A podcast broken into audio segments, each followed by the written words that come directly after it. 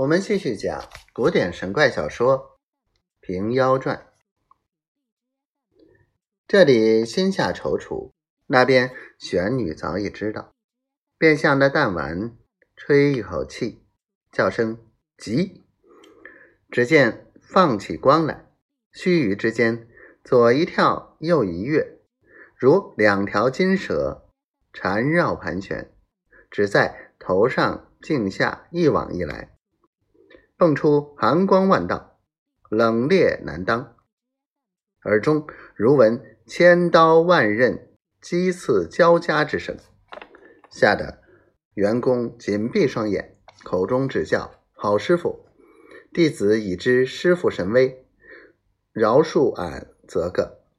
原来这两个弹丸，就是仙家练成雌雄二剑，能伸能缩，变化无穷。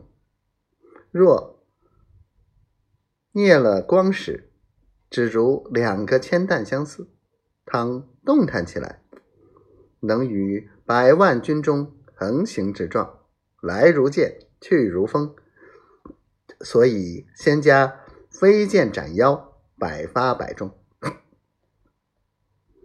今日玄女只是小小弄个神通，恐吓员工，虽然厉害。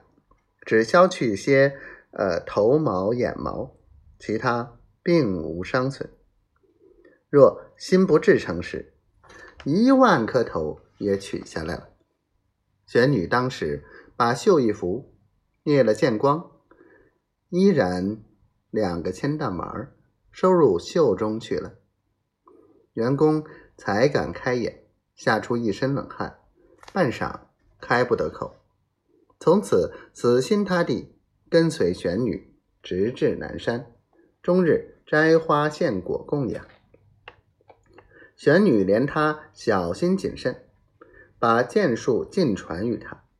员工一样练成雌雄二剑，收藏袖中，亦能变化，欢喜不尽。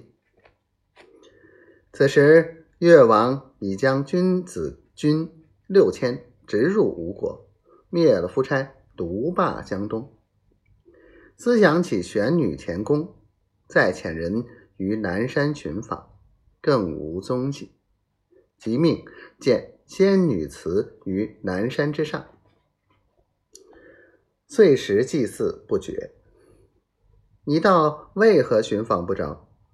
这里越过成功，那边玄女已自上天回复玉帝去了。